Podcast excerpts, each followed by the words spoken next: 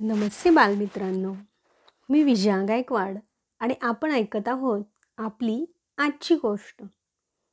आपल्या गोष्टीचं नाव आहे आमची शिल्लक आणि लेखिका आहेत लक्ष्मीबाई टिळक.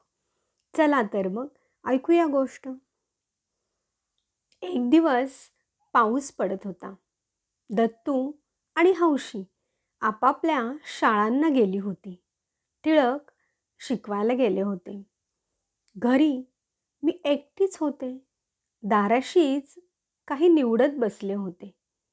तो दाराशी एक मुलगी भीक मागायला आली. तिचा नुसता हाडांचा सापळा राहिला होता.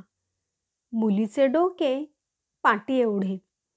अंगात काही त्राण उरलेला नाही. डोळ्यात प्राण आलेला आहे. अंगावर एक जीर्ण आणि फाटके असे हातभर कापड. हातात टिनपाट अशी येऊन ती दारात पावसात उभी राहिली. तिच्या तोंडावर डाग दिल्याचे ताजे वन दिसत होते. प्रथम मी तिला घरात घेतले. तिची विचारपूस करू लागले. तुला भीक मागायला आवडतं का? की घरात राहायला आवडतं? भीक मागायला. तू माझ्याजवळ राहतेस का? हो. तुला कोण कोण आहे? कोणीही नाहीत. सर्वांनी मला सोडून दिलं आहे. माझं गावही फार लांब आहे. अशा तऱ्हेने बोलणे चालणे झाल्यावर मी आपल्या मनाशी तिला ठेवून घेण्याचे ठरविले. तिला नाव घातले. व हौशीचे एक लुगडे नेसायला दिले. पण एवढ्यानेच तिचे स्वरूप किती पालटले. संध्याकाळी मुले व टिळक घरी आल्यावर ही मुलगी पाहून त्यांना कुतूहल वाटले. हे काय आहे? हे दुष्काळाचं चित्र आहे. मी हिला घेतली. कशाला? आपल्याला हौशी आहे ना. देवानं ही तारा दिली. आणखी. आणखी ही दया दिली. मला हिची दया आली. आणि देवांनाही हिच्यावर दया केली. बर काही हरकत नाही. तिचं नाव दया ठेवले. थोड्याच वेळाने शेजार पाजारच्या कित्येक ख्रिस्सीबाया आमच्याकडे आला अहो साहेब ही मुलगी कोणाची आहे? ठाऊक आहे का? नाही. का बरं? अहो ही दुसऱ्या जातीची आहे ना? मग तुम्हाला काही नाही वाटत त्याचं? काही नाही. आम्हाला सर्व जातीचे सारखेच आहेत. तुम्ही आमच्याही पुढे गेलात. आम्हाला नाही हे चालायचं. आणि असं म्हणून त्या बाया गेल्या. पुढे कित्येक दिवस त्यांनी आमचे घर वर्ज केले. टिळकांनी मात्र यापुढे घरात सर्व जातीचे कामगार ठेवण्यास सुरुवात केली.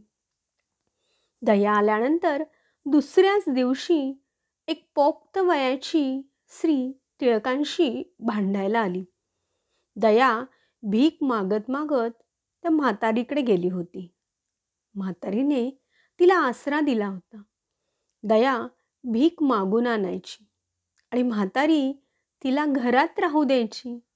दोघींचेही पोट हिच्या भिकेवर चालायचे. तिला तुमच्या घरी येऊन किती दिवस झाले? आठ दिवस. तेवढ्यावर तिजवर मालकी हक्कन सापण करतात की काय? आणि हे डाग कुणी दिले तिच्या गालांवर? मला ठाऊक नाही. खोटं बोलतीयस. दोन तीन दिवसांचे हे डाग दिसत आहेत. खरं सांग नाहीतर तुला तुरुंगातच पाठवतो खडी फोडायला. हो नाही करता करता ती म्हातारी कबूल झाली. पोरगी भरपूर भीक आणीना तेव्हा तिच्या गालाला उलीसक कुलीत लावलं. पण मात्र टिळक फारच संतापले. व म्हातारी पळून गेली. पुन्हा तिने कधीही तोंड दाखवले नाही. दोन्ही मुली शाळेत जाऊ लागल्या. दोघांनाही एकाच वर्गात घातले. हळूहळू त्या मराठी तिसरीत गेल्या. आम्हाला या मुलींकडून काडीचाही त्रास झाला नाही. त्यांनी चोरी लबाडी कधीच केली नाही. घरात अगदी घरच्यांच्या सारख्या त्या वागत शेण लावणे खरकटे हात धुणे सर्व गोष्टी न सांगता शिकल्या. चटण्या कोशिंबिरी आणि पापड लोणची त्यांना करता येऊ लागली. स्वयंपाकातसुद्धा त्या हुशार झाल्या. पुढे पुढे दुष्काळाचे स्वरूप फारच उग्र भासू लागले. त्यातच मिशनला काही तूट आली का काही झाले पण त्यांनी बोर्डिंगमधून काही मुले काढून टाकली. गावात जिकडे तिकडे खळबळ उडाली. मुलांना कुठेच काही आधार नव्हता. सुगंधराव करमरकरांनी टिळकांना ही बातमी येऊन सांगितली. टिळकांना आधी ह्याबद्दल काही माहिती नव्हती. ती ऐकून टिळकांना फारच वाईट वाटले. ते माझ्याकडे आले आणि म्हणाले अशीच बावीस मुलं मिशननं एकाएकी आपल्या शाळेतून काढून टाकली आहेत. ती अन्नान्न करून मरतील. आता काय करायचं? त्या दिवशी आमच्याजवळ शिल्लक सव्वा रुपया आणि घरात साठवणीत सव्वा शेर ज्वारी होती.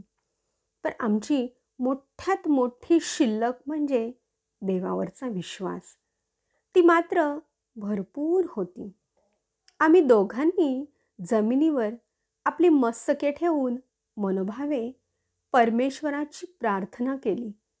नंतर दोघांनी एकमेकांना वचन दिले की आपले अन्न व ह्या मुलांचे अन्न यात काहीच फरक करायचा नाही. जी काय ज्वारी आणि बाजरीची भाकरी मुलांना मिळेल तीच आपणही खायची. दत्तूला आम्ही आमच्याजवळ बोलावून घेतला. त्याला सांगितले बाळ पहा तुझे भाऊ आज उपाशी राणावनात फिरत आहेत. आम्ही त्यांना आपल्या घरी आणणार आहोत. ते जे खातील ते तुला खावं लागेल. खाशील ना? दत्तू म्हणाला हो मी त्यांच्याबरोबरच जेवीन खाईन. भांडणार नाही. आणि मग पुढे मुले आल्यावर ती जाईपर्यंत ती खात तेच अन्न दत्तूने खाल्ले आणि आपले वचन पाळले. तर बालमित्रांनो अशी होती ही आजची गोष्ट. दाराशी आलेल्या भीक मागायला आलेल्या एका मुलीला लक्ष्मीबाई टिळक यांनी आपल्या घरी आसरा दिला. आणि त्याचबरोबर अशा बावीस अन्नान्न दशा होणाऱ्या मुलांनाही आसरा दिला. धन्यवाद.